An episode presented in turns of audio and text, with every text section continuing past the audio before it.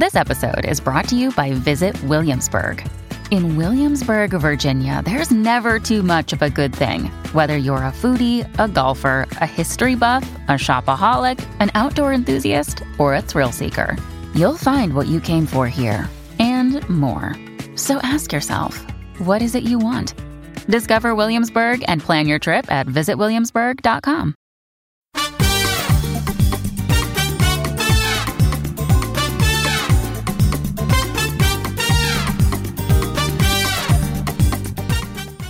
Hello, Get Booked listeners. Welcome to the Hand Sell, a special weekly installment of Get Booked that's all about books we just can't resist shouting about. This is Jenn Northington, and today's Hand Sell is Real Men Knit by Kwana Jackson. And I am cheating a little bit here. This book came out. Today's episode is brought to you by Gallery Books. So Anna Green thought she was marrying Liam West for access to subsidized family housing while at UCLA, which is an interesting reason to marry someone, but you know, in this economy. So anyway, she signed divorce papers when the graduation caps were tossed and she thought she was done. At she wasn't. Three years later, Anna is a starving artist living paycheck to paycheck, while West is a Stanford professor. Now, he is part of a conglomerate. His family owns this mega grocery store chain. He's not interested in working for them, but he is interested in those greenbacks, honey, that come in the form of a $100 million inheritance. To get it, he has to be married for five years. That's where our girl Anna comes back into play. So the two will fake a marriage, but as he gets to know her and gets to appreciate the feisty, foul mouthed, paint splattered girl that she is, he'll begin to wonder if the money is worth the love of his life. Pick up The Paradise Problem by Christina Lauren to find out if it is. And thanks again to Gallery Books for sponsoring this episode. Today's episode is brought to you by Thirsty by Jas Hammonds. College student Blake and her girlfriend have one goal join the exclusive sorority that promises connections to a network of trailblazing women of color. Now, Ella's acceptance is a sure thing. She's a daughter of a Serena Society alum. After all, Blake, on the other hand, lacks Ella's pedigree and her confidence. Luckily, though really unluckily, she finds courage at the bottom of a liquor bottle.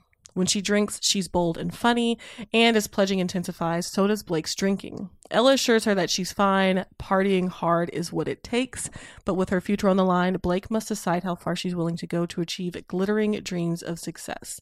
Now, just so you know, Jas Hammonds is the 2023 winner of the Coretta Scott King John Steptoe Award for New Talent for We Deserve Monuments, and We Deserve Monuments was an Amazon Best Books of the Year and Barnes & Noble Best Books of the Year for 2023. So, suffice to say, y'all should check this new one out. Thanks again to Thirsty by Jas Hammonds for sponsoring this episode. This past summer, so it is by no means actually backlist, and we try to talk about backlist on this little mini podcast, but I'm breaking the rules because this is a romance that is about black and brown love and joy and community, and it felt really timely. And also, I'm reading it right now and loving it. So, for all of those reasons, I am cheating today, and that's what's happening. Before I get into my recommendation, let us hear from today's sponsor. Okay, so as I said, this is a romance, and it is about a young man named Jesse Strong, who is the adopted son of a woman named Mama Joy. She has recently died, leaving him and his brothers really, you know, bereft, first of all, but also in charge of her very beloved knitting shop, which is located in Harlem. And they are trying to figure out, you know, what do they do with this knitting shop? They've all sort of done their own thing. And Jesse has been the least, shall we say, directed. He has tried lots of different things, stuck with very few of them, is still living at home with Mama Joy previously before her passing. And you know dating around not really seriously seeing anybody just kind of doing his own thing. And he has really not stepped up to any particular goal or direction in his life And so when she dies and leaves the knitting store sort of in limbo, he feels like this is his moment. He really he knows how much this knitting store ne- means to the community.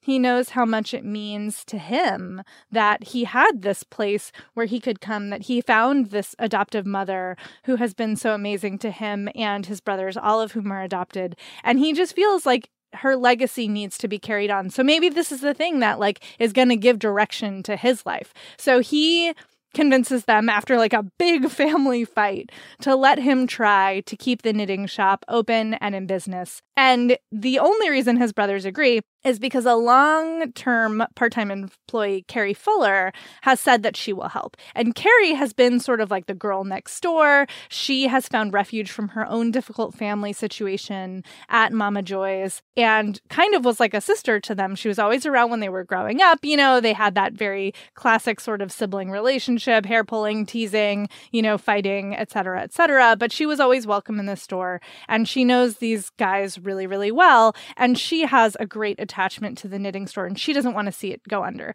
She herself has just finished her degree. She works at a community center for children and she's trying to figure out, like, okay, what's my next step in my career? But she's struggling a little bit to find that next step. And and she feels so connected to this knitting store. She doesn't want to see it close. So she agrees to help Jesse, who she has had a crush on forever.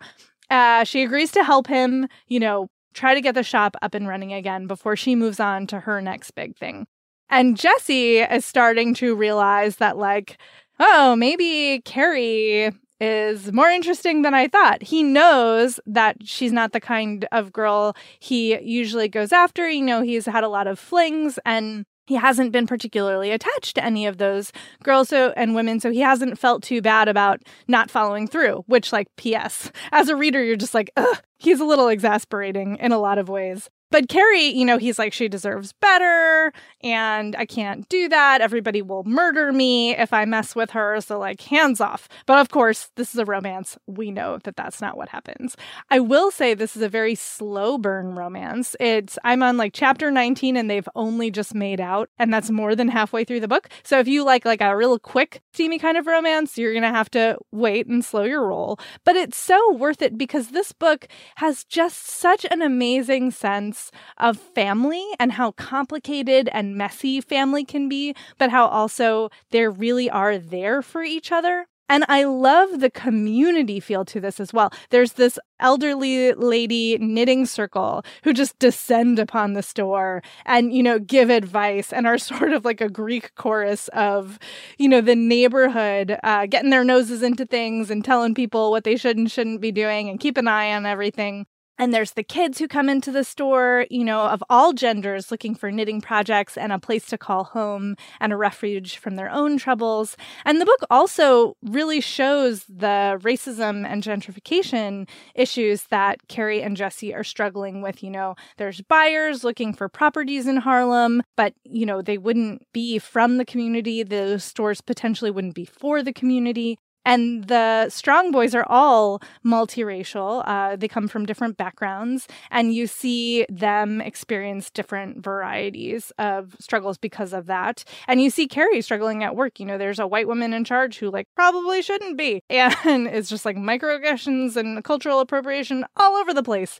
And so I love how this book weaves so many different parts of the experience of that neighborhood, of these people into it, and gives you something that does ultimately feel so cozy and satisfying and fulfilling. And of course, what's not to love about like a hot flake boy, you know, who's ready to get his act together, and the A plus student slash girl next door who gets the guy? Like, that's a fantastic premise, at least in my book. And yeah, I think it's it's a must read right now, honestly, for so many reasons.